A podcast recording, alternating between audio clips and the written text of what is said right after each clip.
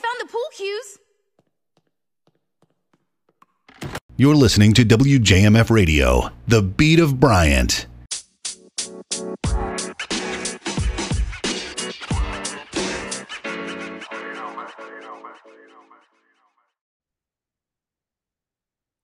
What is going on, you guys? Welcome back to Down to the Wire. I'm Brian Costa. I'm Tyler Tucker. And we've got a great episode in store for you. Uh, Tyler, welcome back to the show. First of all, um, glad to have you back. But um, we're going to be reviewing a lot of things today. We're going to be talking about the fall of the Minnesota Vikings um, against the New York Giants, uh, the future of Tom Brady as he had a massive you know, loss to the Dallas Cowboys. Um, what's next for him? We're going to talk about the Jaguars' miracle comeback against the Los Angeles Chargers. And then we're also actually going to fill a playoff bracket for the remaining teams from the divisional round all the way to the Super Bowl. Um, it's going to be a great episode, and I'm really excited for everything that's going to happen today. But again, Tyler, welcome back to the show. It's been a while, so I'm glad to have you back on. How you doing, man? Glad to be here. Thanks for having me. As always, it's always a pleasure on Down to the Wire. Yeah, man. I'm always glad to have you back. I always, you know, uh, you're a founding member of this podcast. You know, everything that you've done has been tremendous. Um, I really can't thank you enough for all that you've done. And I got you back on today because your favorite team, your favorite football team, the Minnesota Vikings, have fallen out of the playoffs yet again. This time, you know, similar to many of the ones before. Kirk Cousins, prime time, just seemed to not mesh well together. They fall to the New York Giants in wild card weekend. Um, you know, what are your initial thoughts to open up? Yeah, I mean it, that that one was tough. Uh, you know, finishing the season thirteen and four and going into the playoffs very helpful. I mean, a, a lot of the talk was Super Bowl run, not first round exit. So yeah, um, I know there was a lot of debate on whether or not the Vikings were fraudulent or not, pretty much all season, and I wanted so badly to prove everyone wrong and just be like, no, we got a team finally. But unfortunately, just we were completely outplayed by the Giants in that game. Yeah, man. I'm gonna say I, I hate to say it to you, but I thought the Vikings were gonna be in this situation. I just I had my doubts in Kirk Cousins, and I just thought that it felt kind of like a fake win team. I thought that you know, not a fake win team, but I thought that record seemed kind of fake. And I just, it reminded me a lot of the 2019 Patriots, where, you know, you saw a lot of those teams, you know, they were rattling off some wins, but, you know, they were getting some luck to break their way. And, you know, you just didn't know what was going to happen. And, you know, I, th- I didn't know if the New York Giants were really going to be able to come in, in there and do what they do, but my God, they were insane. Yeah, and I mean, we I think you can credit our terrible defensive play as well for but I mean, Daniel Jones had the game of his lifetime. It was actually kind of impressive to watch as I was crying watching the game. yeah. oh man, it was it was it was a rough one. I mean, like like again, Kirk Cousins didn't even like play bad up until like the end. Like they were in it, like and pr- pretty much like there was no defense on either side for most of the game. It was just like pure offense. Daniel Jones really looked like Josh Allen out there on some plays. I think they ran him 17 times, which is the most they've ever run him in a game. Saquon Barkley turned back the clock and looked incredible. Um, you know, he had some rushing touchdowns of his own. And you know they really came together, and the, this is the most I I think this Giants unit like they really look like they're firing on all cylinders, and you know I think they finally have the uh the infamous boat picture uh curse off their back at this point. This is their first win since their Super Bowl title back in 2011, and you know they they have a chance I think to really make some noise in these playoffs. Yeah, and once again, doing it on the backs of role players and no name wide receivers. I mean, who the hell is Isaiah Hodgins? Where did he come from? But yeah. he's out there catching tuds on us all day. So, yeah. Did you actually see his ankle after the game? Like, so he posted a photo of his ankle and it was black and blue, just up the Ooh. entire thing. And, you know, I guess some people were making fun of him for being a little slow on the field. And he ended up saying, no, don't you guys come at me for dogging it on the field. Like, I was hurt out there doing that. And the fact that he was still able to put up the performance that he did is incredible. Yeah, that's impressive. Yeah. And I mean, like the Giants, they have other goods outside of Hodgins. They have some other quality receivers as well. You got Darius Slayton over there. And then you also have Richie James, who, you know, I think he's really got a chance to really break out as a receiver in this league. He, if you get him, you know, right and you start targeting him and put him in a good system, I think that he could really be one of the premier re- receivers in this league. Yeah, he, he looked good, and that, that whole core looked good against us. And uh, you know, maybe another credit to how bad the Vikings secondary is, but you know, shout out to the Giants; they played really well. Yeah. Now, Tyler, obviously, um, I gotta ask, I gotta wonder, you know, Kirk again in prime time just does not match up to what he is when the sun is in the sky. And I have to really, I'm just wondering, what do you as a Vikings fan want to see this team do next? Do you want them to see Kirk Cousins give it one more year? He's technically under contract through 2023. Um, do you want to see them run it back with Kirk, or do you want to potentially go after something else now? Yeah, I mean, I think he, you're kind of stuck with Kirk right now. I mm-hmm. think we're at least going to see another year of Kirk Cousins on the Vikings because, you know, it's still first year head coach. They're building into the system. Um, I think really now what's going to happen is retooling of the defense and, you know, getting a new coordinator and getting new players on that side of the ball. They're going to try to fix that and then see, okay, if we can't get it done, now we have the quarterback conversation. I think in the meantime, though, they will be stacking up on quarterback talent in the draft, looking to see maybe who's going to be next. I think that their eyes will be a little more forward set, but unfortunately for now, short term picture, I think Kirk Cousins is here to stay. So you so you think that even when they decide to eventually move on from Kirk Cousins, they're going to go through the draft and try to build a guy. They're not going to go into free agency. I think so. I, yeah. I think so because want... there's not really that many guys available that you can get every year, you know? Yeah. Well, that was one of the potential things I wanted to bring up to you is the fact that, you know, as of right now, Lamar Jackson is not currently signed under a contract. And, you know, would do you think that the Vikings could potentially entertain an offer with someone like him? I know that they, you know, when Kirk Cousins was a free agent, they gave him a pretty hefty contract and made him the highest paid quarterback in the league. Do you think they do something like that for Jackson? Yeah, I mean, a player of his talent, you got to at least take a look at him, take a bite at him. Um, I think he will end up going to greener pastures because I think there's places that have more money to offer him and better situations to offer him than us. Um, it, that would be incredible if we could get him, but I just, I, I don't think he uh, will make it to our team. Fair enough. Now, uh, in terms of like you talked about restacking in terms of coordinators and trying to build some talent i mean you know on on the receiving end you guys are pretty much set. You have one of you have one of if not the best receiver in the game in justin jefferson. You really did a great job adding at tight end when you know you acquired tj hockenson obviously um was five yard he needs to run a deeper route than a three yard out route. Yeah. um but you know that's no fault of his own. And then you know you have a good run game with dalvin cook in that backfield. So in terms of really stacking up offensively or even defensively, what are some key positions you want this team to target? Yeah, so definitely the offensive line. That's that's always plaguing us. That that needs to mm-hmm. once again be looked at and retooled. Um, I like you said, wide receiver and tight end. I think we're fine. T.J. Hockenson ended up being incredible this season, and you know Justin Jefferson is going to carry this wide receiving core no matter who's behind him. I think there's uh, I think it's pretty almost a fact at this point that Adam Thielen is one foot out the door. Um, he's he's looking onward, going somewhere else. Um, but I don't I don't think we'll miss him too much. I think uh, KJ Osborn will step up into his role, and then we'll be able to find another slot guy that isn't named Jalen Reagor. Um, yeah.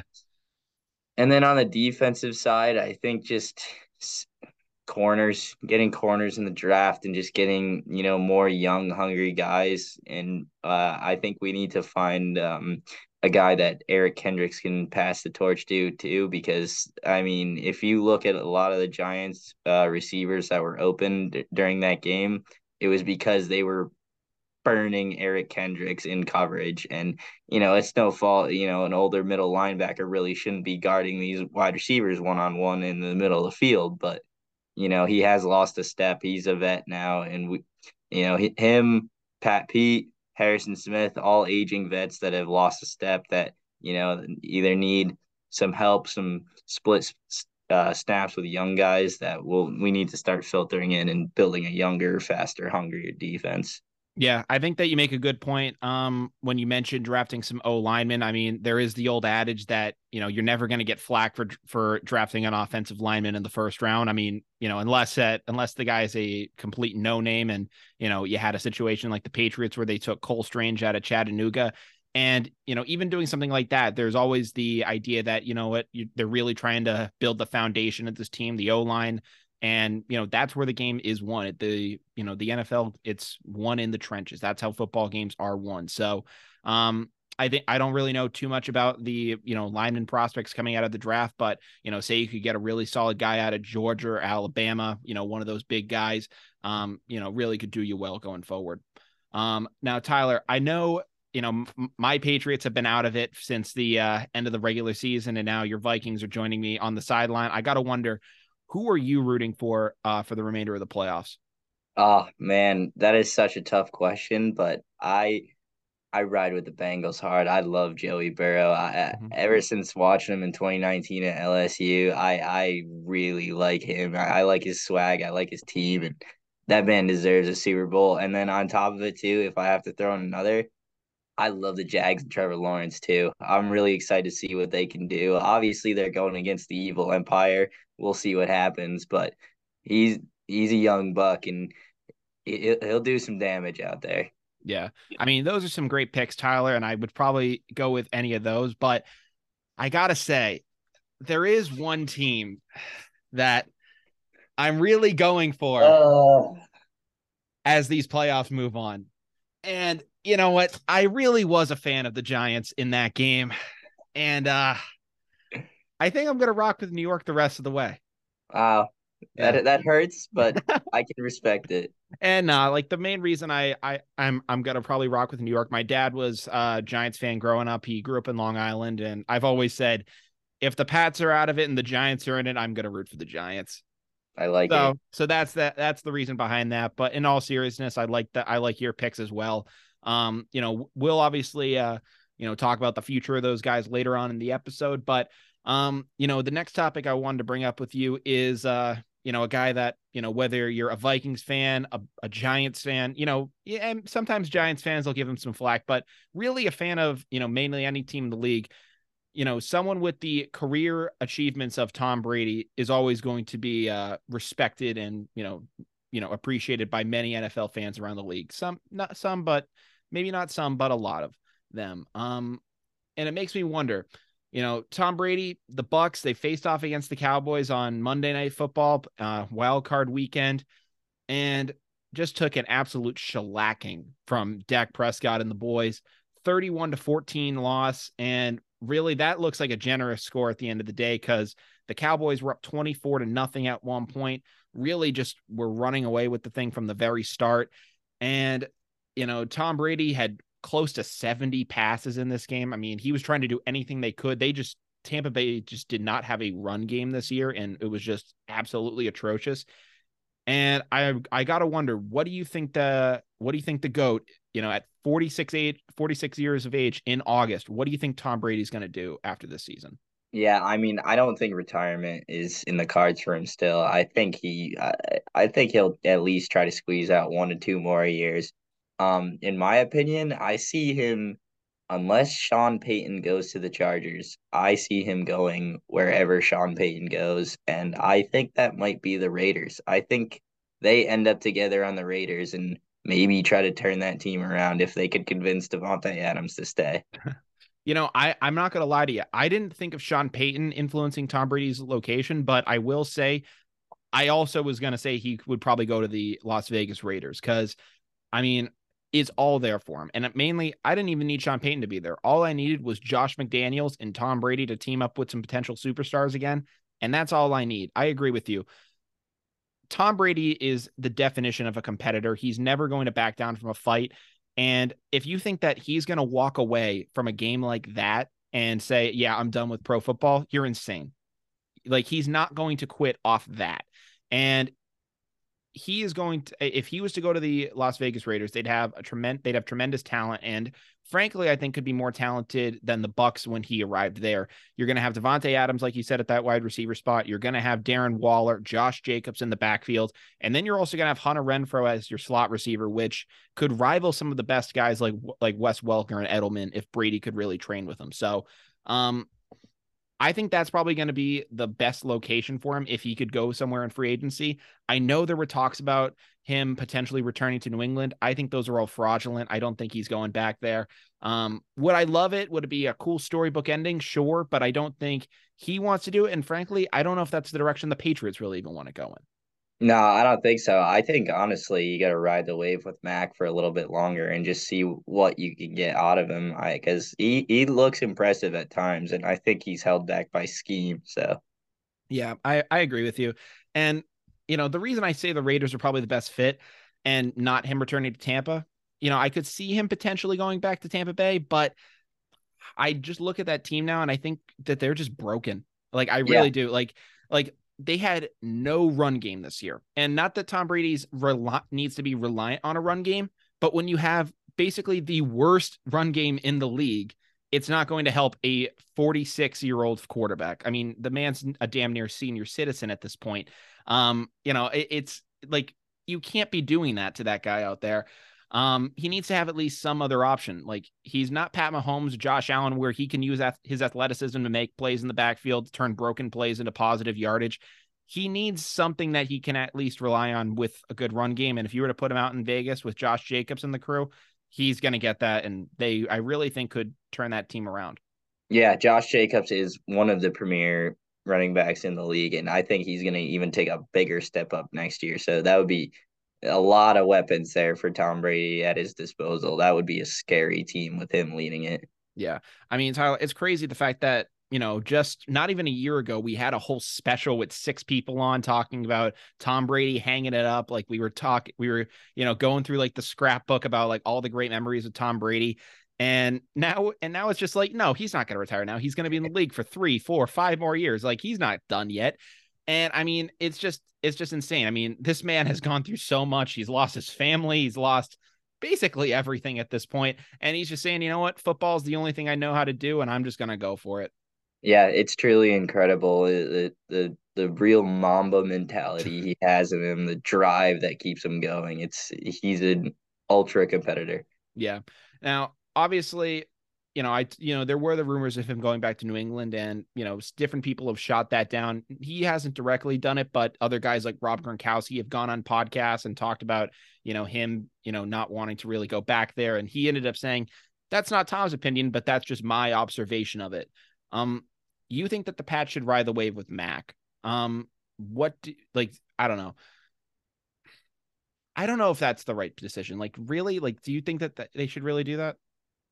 Yeah, I mean, I I I haven't seen Mac. I, I don't know. I I feel like he's done as good as he can with the tools at his disposal. I think he's he's played well enough to where, you know, they're still getting wins. Obviously, you know, you're not making the playoffs every year, but he he did have a good season where you guys did make the playoffs and I think he's right now currently just held back by a swirl of you know, coaching blame games and issues and you know too much of a reliance on on, on the run game. But I, I think he has some talent, and I, I think he should be trusted for a little bit longer. Yeah, I mean, I'm I'm gonna give him flack for this year. I'm gonna say that you know he was kind of cursed with just um just with having to deal with a Matt Patricia led offense, which should not be a sentence that is uttered. Um, the fact that you know a guy who's tr- been a traditional defensive coach his entire life getting that offensive job,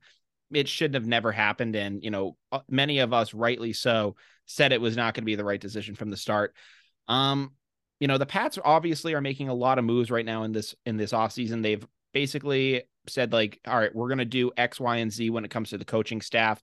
Um, Patricia has since um, been not necessarily fired, but they've they've said he will not be the offensive play caller in 2023. So um, good enough for me. And then the other thing too that they've done is they've brought back Jerod Mayo to the coaching staff. Mayo was obviously rumored to be going to you know other teams, like they were going to be interviewing him for head coaching positions. The fact that we were able to lock him in at this point, I think that Jerod Mayo is going to be the next head coach of the New England Patriots. I think that that them making that move is very similar to what they did with Josh McDaniels and the deal that got him out of Indianapolis. Because when they made that deal, I think Robert Kraft told Josh McDaniels, hey, Bill Belichick's going to go for this type of record right here, and you're going to be the next head coach once he's done. Obviously, that didn't happen. McDaniels has now gone to the Raiders. And I think what Kraft is telling Jerod Mayo potentially is hey, Bill Belichick is trying to break Don Shula's record. He's maybe two, three seasons away from that. Wait it out here, and you'll be the next coach of the greatest franchise in all of pro football. I think that's the pitch he made to him. It's a tough offer to pass up. Yeah. Yeah. I mean that that that's at least what I think he's going to end up doing and I don't know, like I think that Jerod Mayo is enough of, you know, from the Belichick coaching tree to where he trusts him to probably take over the reins, but I think he's also more of a um Mike Vrabel type where he kind of is of his own mind. Like he's, you know, a former player. He doesn't, he's not like a Belichick underling, like a McDaniels, like a Bill O'Brien, like uh, Matt Patricia, for example, where they're just going to be yes men for whatever he does. I think that, you know, he's enough of an independent mind to where he can make his own decisions and, you know, run a football team the way he wants to do it. Yeah. Yeah. I mean, that's, that's at least what I think of that. But, um, you know, what do you think? Yeah, it's an interesting move. Um, you know, I uh, it, it's it's cool that you know if that is the case, and they're kind of he gets to learn more under Belichick and kind of expand his role, and you know, allowing Belichick to chase that record too. Um, we'll we'll have to see how it plays out, but that that's definitely an interesting scenario right there. Yeah, I mean, do I want Belichick to break the to break Shula's record? Sure. I would love to see him ha- to ha- see him have that because that would I think just further cement his legacy as the greatest coach in NFL history. But what I don't want to see happen is the Pastors hold on to Belichick and you know have him just like really struggle to get that record and having uh and having that you know record of two to three seasons potentially you know you know that uh potential track of winning of getting that record in two to three seasons turning it into him getting it in like three to four, five to six, not five to six, because he's going to get it before that. But I don't want it to become like this really dragged out thing to where the Pats are, you know, terrible and they're just like really just trying to milk every game out of him and trying to get anything they can. If like he's not able to get it towards the end and you know he's completely lost his fastball and like they're done, I would much rather see them just move on, get Jerod Mayo in there, get a fresh face in there, and just start, you know, and just start anew yeah, no sense in beating that dead horse. Yeah, that, that's that's my fear as to what could happen. But um, you know, I I you know, I don't really know what's going to happen from there, so we're just to have to wait and see. Um, but Tyler, I want to move on to the next topic now on on the show and uh you know, as a Pats fan, I got the legacy I got the uh not the legacy, the luxury of seeing the New England Patriots come back from a 20 point um, back from a 25 point deficit against the Atlanta Falcons in Super Bowl 51 um, you know, led by Tom Brady, and it was an incredible sight to see. This Saturday, we got to see, you know, an even larger deficit get overcome, and it was the Jacksonville Jaguars taking on the Los Angeles Chargers and, you know, coming back down, coming back from being down 27 points. And I just got to say, you can take the Chargers out of San Diego, but you cannot take San Diego out of the Chargers. It really, so true. It's terrible. I mean, like, how do you let that happen? I mean, this yeah. is this is the definition of Charger football right here, guys. Like, I mean, this is embarrassing. I mean, you know, the Chargers, I remember in 2010 had the number one ranked offense, the number one ranked defense, and missed the playoffs. Somehow they managed to top that with this horrendous with this horrendous thing. I mean, Trevor Lawrence had four picks in the first half. How do you do that? Absolute choke job. That's that's really how you do it. And I, I would know about fantastic choke jobs being a Vikings fan. Um, but honestly, it, as much as it was the Chargers choking, it was also Trevor Lawrence absolutely stepping up to the plate and you know getting every one of those picks back in the second half and going, all right, like it's time. We got to get these points back. Yeah, no, I got to agree with you because I mean, I don't know how he did it because if you, if, I don't know if you've ever seen a Trevor Lawrence uh, pregame speech. There were some going around uh, where he was just saying, "Hey, come on, guys! Like we can just like really kick their ass. Like let's let's go." And like th- like that's all he says, and they would go out and they'd like kill a team. And I mean, credit to him. I mean, you know, if if many quarterbacks throwing four picks in the first half, they would just be trying to do damage control from then on out and would play the game very carefully. That wasn't how Trevor Lawrence played that game. He was really trying to, you know, push the push the ball down in field. He had that great ball to Christian Kirk and other guys and other guys further further along in the game. And you know, credit to them. I mean, like like as much of a Chargers choke job as this was, you know, the Jaguars did stick true to their guns. And, you know, Doug Pederson even said at halftime, hey, like, I think we can still be in this game and, you know, we have a chance to win this. He said that in his at his halftime interview. So, you know, they believed in their ability to come back from this and credit to them.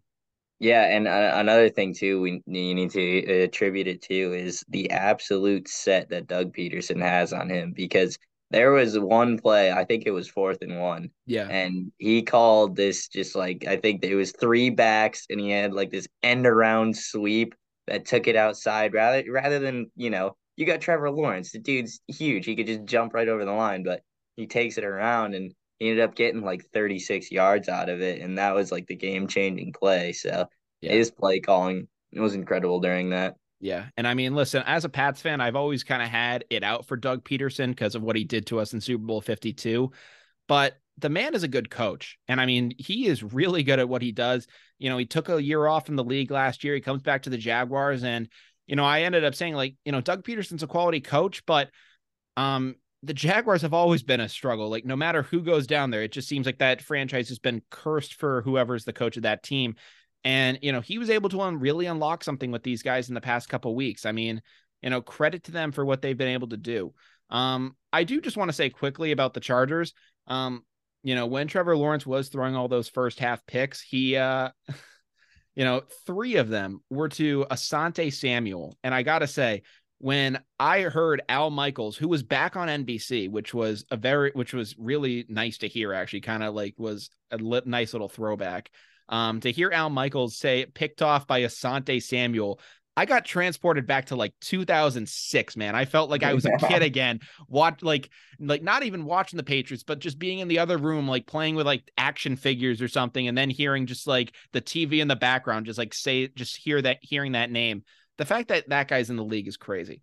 Yeah, and for Al Michaels to call his fathers and then his sons too, just you know it shows his longevity too. It's incredible. Yeah uh listen, I gotta say this. Like, I, will I'll give Al Michaels the credit for sticking around as long as he has, but he's been catching a lot of flack recently for his call of that game, at least towards the end, where you know you have a, you know, again one of the largest comebacks in, you know, in playoff history for a football team, and for to have a very unenthusiastic end of game field goal call, you know, it's caught, it's made a lot of people mad with the end of with the end of that game.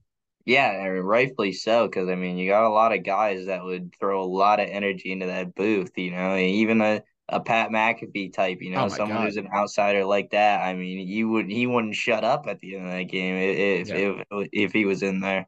Yeah, I mean, and listen, Al Michaels has, has seen uh some greatness in his time in the booth, so maybe he's just not fazed by it anymore. I mean, he saw the Miracle on Ice come back um against the Russians in 1980 at Lake Placid, so he's seen a lot of great uh he's seen a lot of great moments across all sports really by this point. But um, you know, I think that he's probably just still in a coma from all those terrible Amazon Prime games he had to call this year. Cause listen, he probably got a bag from them, but man, that's got to be like some of those games, man. I don't blame him for just wanting to check out. So, um, you know, I, I, I, I, I can understand to where, you know, maybe he's not going to be as energetic as he once was.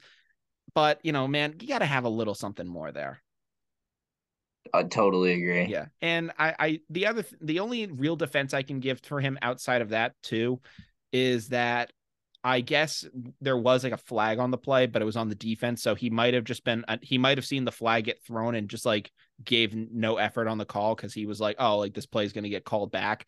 But like, uh, like there was something about that, and it didn't really bother me at first because I think when you're seeing a lot of plays like that, especially from the winning side, you know, think about this. Like as a football fan, I don't know if you, like unless the guy's like screaming his ass off and is like going crazy, like I don't. There are some calls where I just remember the reaction of everyone in the room around me to what was going mm-hmm. on the TV, rather than the announcer himself. Like when James White dove into the end zone at the end of Super Bowl Fifty One to win it for the Pats. I don't remember Joe Buck saying a thing on the TV. I just remember, you know, me, my brother, my dad jumping around screaming. Like that's all I remember. Mm-hmm. So like, I mean, it's like you know, having a good game winning call is great, and it's you know etching your it's etching your name in history, but it does only get you so far. For sure, I will say though that to a counterpoint, you know, one I can remember where where the uh the announcer made a clear difference was uh Jags sideline touchdown. You know, that was that was pretty incredible watching. I had a feeling. I had a know, feeling everyone remembers that, that, but yeah. Yeah, I mean that was that was as good as they could really get. I mean, you know, again, like when they are good, you know, they're you know they're almost moments in history. Like it's almost like a it's almost like a it's literally almost like a you know a chapter of like a chapter of like um a history book when you see something like that happen. So, um, you know, I mean, like it, it can make or break a game and a call. So, um, you know, a lot of different things to take away there. But the Jags now are going to be heading to Kansas City, and I got to say, Trevor Lawrence has never lost on a Saturday, and Pat Mahomes has never failed to make the AFC Championship game in his time as a starter. One of those records is going to be broken this weekend. What? You, which one are you rolling with, Tyler? Wow, that is so tough. That is so tough. Because um, Trevor Lawrence only lost twice in his career at Michigan, but those were both in the playoffs, and neither of those were on a Saturday. Yeah, honestly, I think as good as Trevor Lawrence and the Jags are this year, you know, it's it's not their time yet. It's still it's still Mahomes' kingdom, and I think uh I think KC will be moving on to the AFC Championship. Yeah, I mean that's that's probably a good point. Um, I think that the Jags, you know, they're gonna have a better showing, I think, than they did against the at least a better start than they did rather against the Chargers. I don't think we're gonna we're gonna see Trevor Lawrence throw four first half picks again. I don't think you know we're gonna see nearly as many mistakes as we did like with that. So I think that we're definitely gonna see a better showing from them. But Tyler, I wanna at this point transition over to our final topic of the day, which is going to involve us actually bracketing off um, in a bracket style, kind of going through these final playoff games and predicting who is going to come out the championship. So I'm going to pull up a little bracket we have right here. Um, can you see it, Tyler? Yep, I got it. All right. So this is a bracket of all the remaining teams in the league. Um, I yeah. So can you see the bottom teams as well? Yep. Okay. So uh, you ended up saying that you have the Chiefs currently beating the Jacksonville Jaguars. Yep. So you have them moving on to the AFC Championship game. Um, the next game out of the AFC I want to touch on with you is the Bengals and Bills game. Obviously, it's the first time they'll be meeting since Damar Hamlin's uh, very scary injury back um, in you know back in weeks back in week 17. Um, you know that was going to be a really you know when that game happened in the regular season, there was a lot of things riding on it at that point. Now these teams facing off um, at Orchard Park, Joe Burrow, Josh Allen, you know, they're going to be at the top of their game. Who do you see coming out of there? I like the Bengals. I think the Bills are beatable right now, especially after that game they played in Miami. You know, they they didn't look their absolute best. They didn't look, you know, untouchable. I think mm-hmm. the Bengals can pull it off. Yeah. I also like the Bengals in that game. I think that, you know, I think that just in terms of a team, I think that they have a better. I think they're you know deeper than the Bills are. I think they have a better defense than the Bills, and just offensively, I think that they'll be able to you know go at the Bills much better um, than Buffalo can. You know, credit to Josh Allen and what they've been able to do this season. Um, you know, it'd be not. I would like to root for you know the miracle of them you know coming out and you know playing for Damar and really you know having a miracle run to the Super Bowl, but. I just don't see it on. I just don't see it this weekend. I see the Bengals coming out on top in that game. Um, to take it over to the NFC side, Tyler, I want to start with I want to start in that top corner with another with another divisional matchup. We got Giants Eagles. Um, as of right now, Jalen Hurts is not on the Eagles injury report, so he could potentially be, you know, playing in that divisional round game.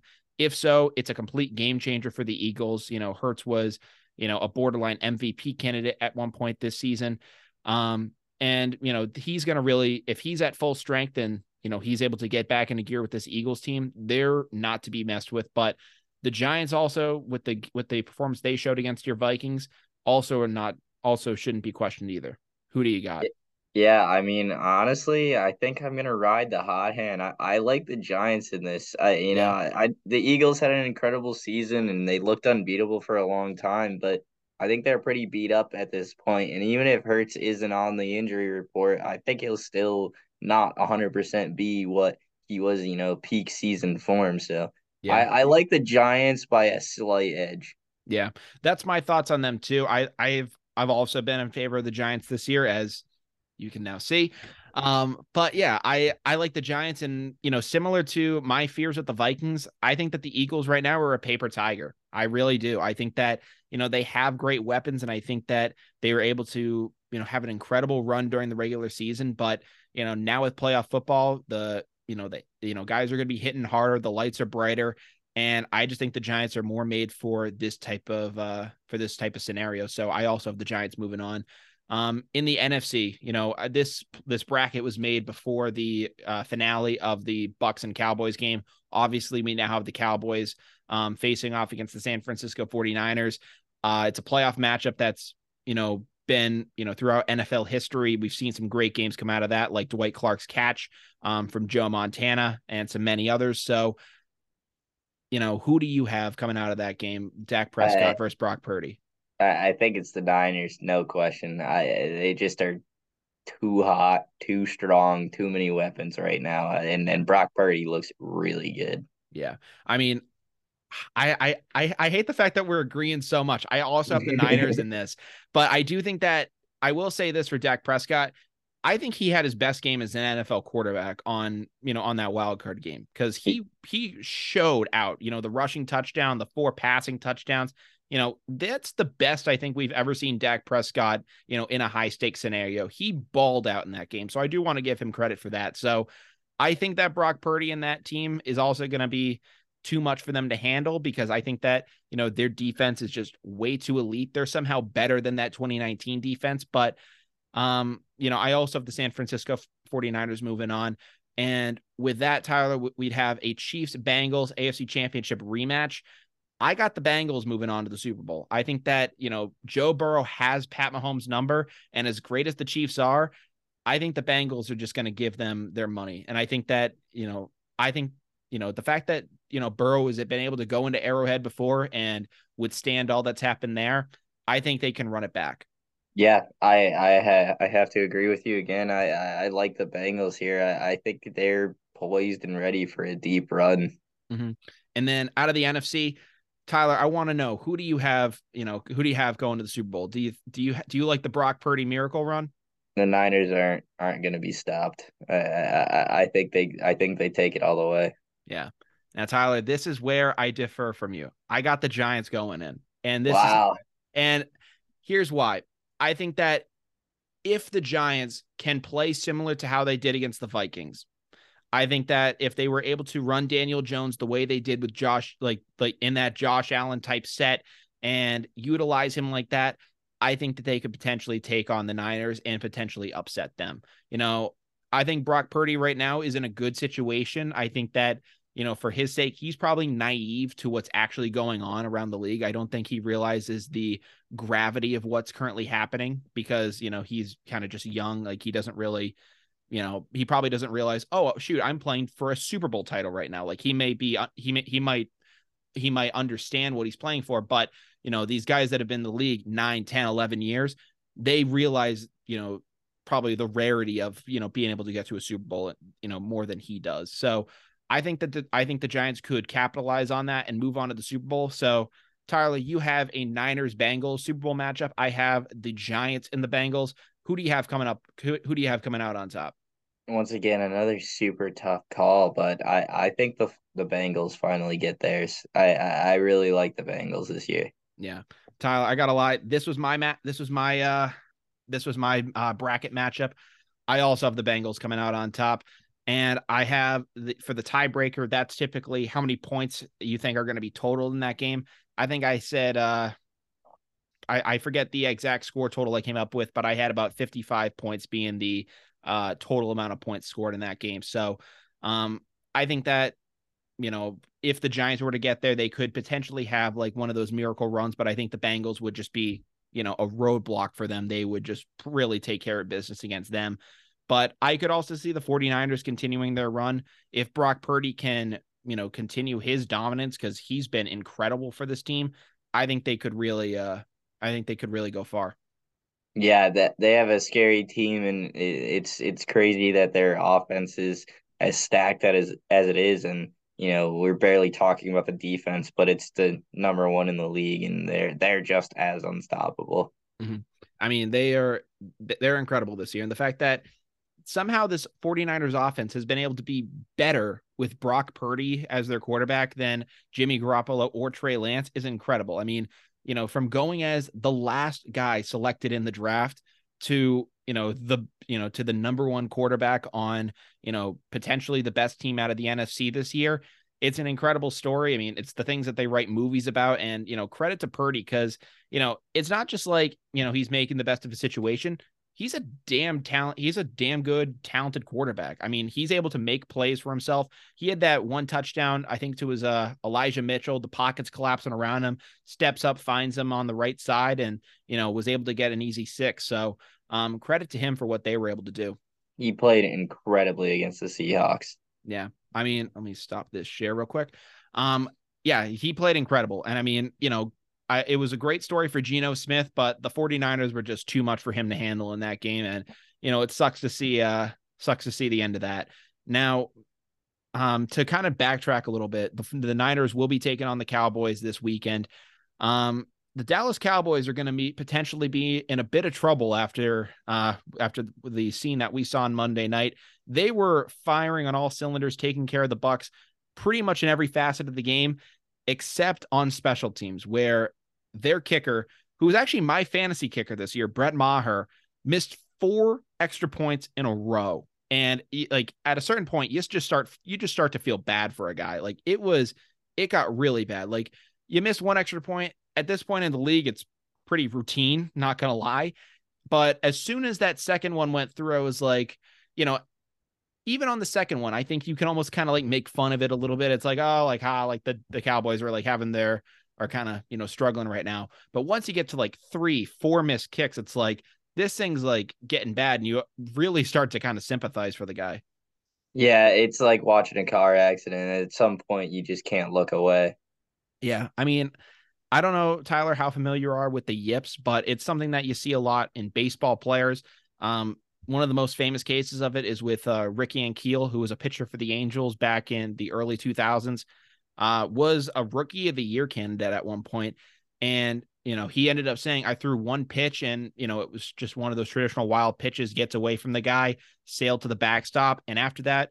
Couldn't really never find the strike zone ever again. It was so bad. In fact, he had to go down to the minors and learn to become an outfielder. So, um, you know, it's something that can happen to a lot of athletes. And there's really no explanation for it, but uh, you know, have have you ever experienced uh, you know, the yips in like golf or anything like that in in your time? Yeah, that's exactly what I was going to go to. Uh, I think it, it's you know kicking in in football. It's it's a, such a mental thing, and I think it compares so well to golf because pretty much everything it's it's all mental. And yeah, I think I think any anyone who's played golf for a long period of time has gone through a maybe a different set of yips, you know, like with putting, I've lost my feel. I I have stone hands. I don't know where where the ball's going anymore. You know, with your driver, it's you're slicing it every time. I I think we've all been there. Um, nothing uh nothing career ending yet, but I've I've had my moments for sure.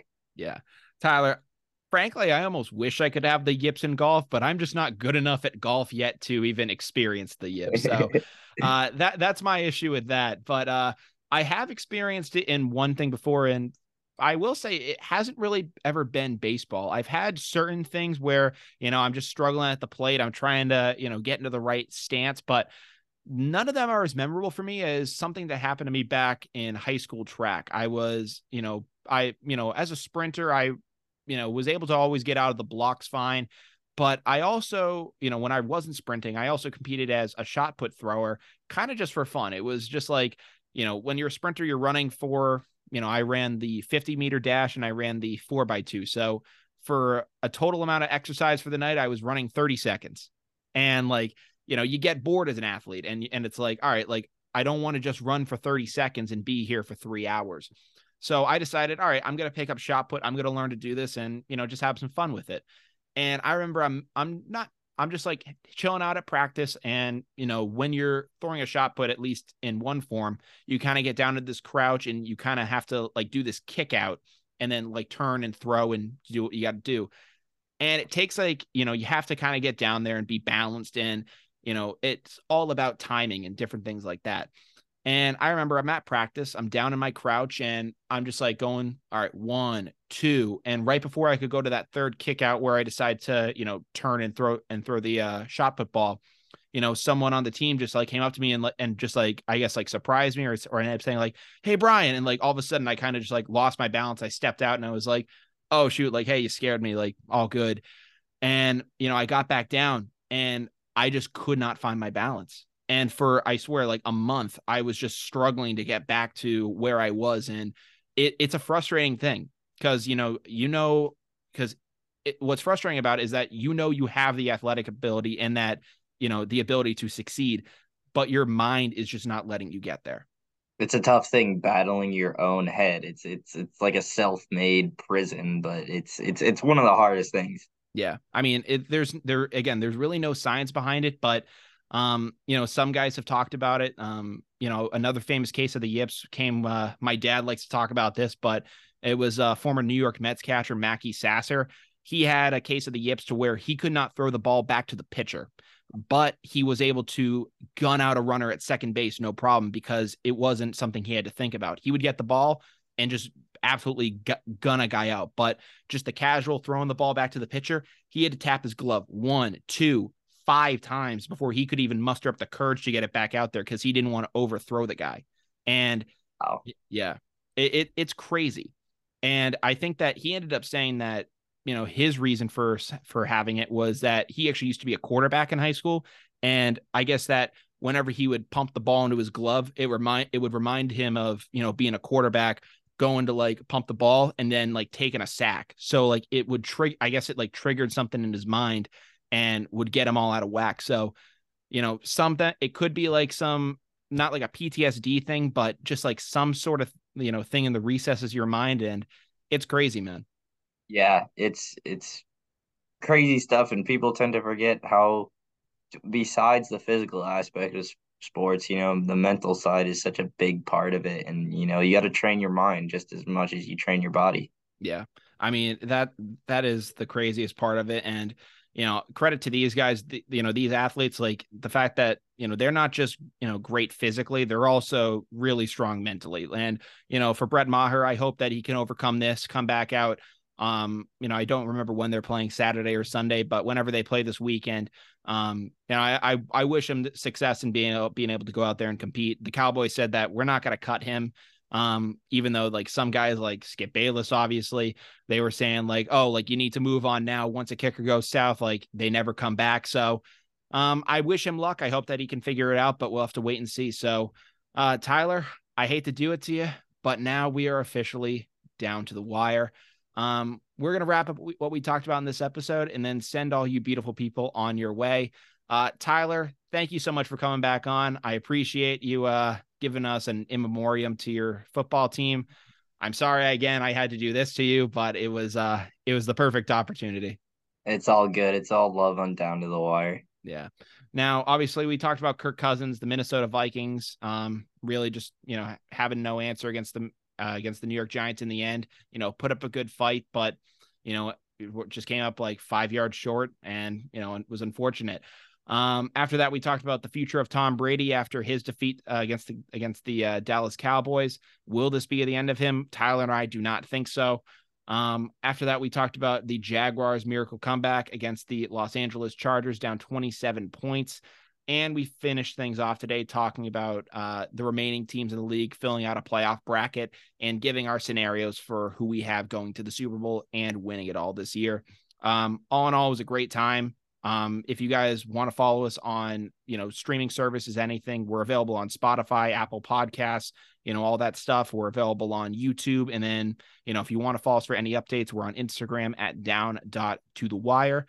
So give us a follow on there if you want to have any updates or just know when the next show is going to be out. We'll also post some little clips here and there from the show, different highlights. So, um, you know, be on the uh, lookout for that. But from down to the wire, I'm Brian Costa.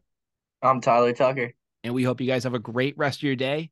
Take care and peace out. WJMF Radio.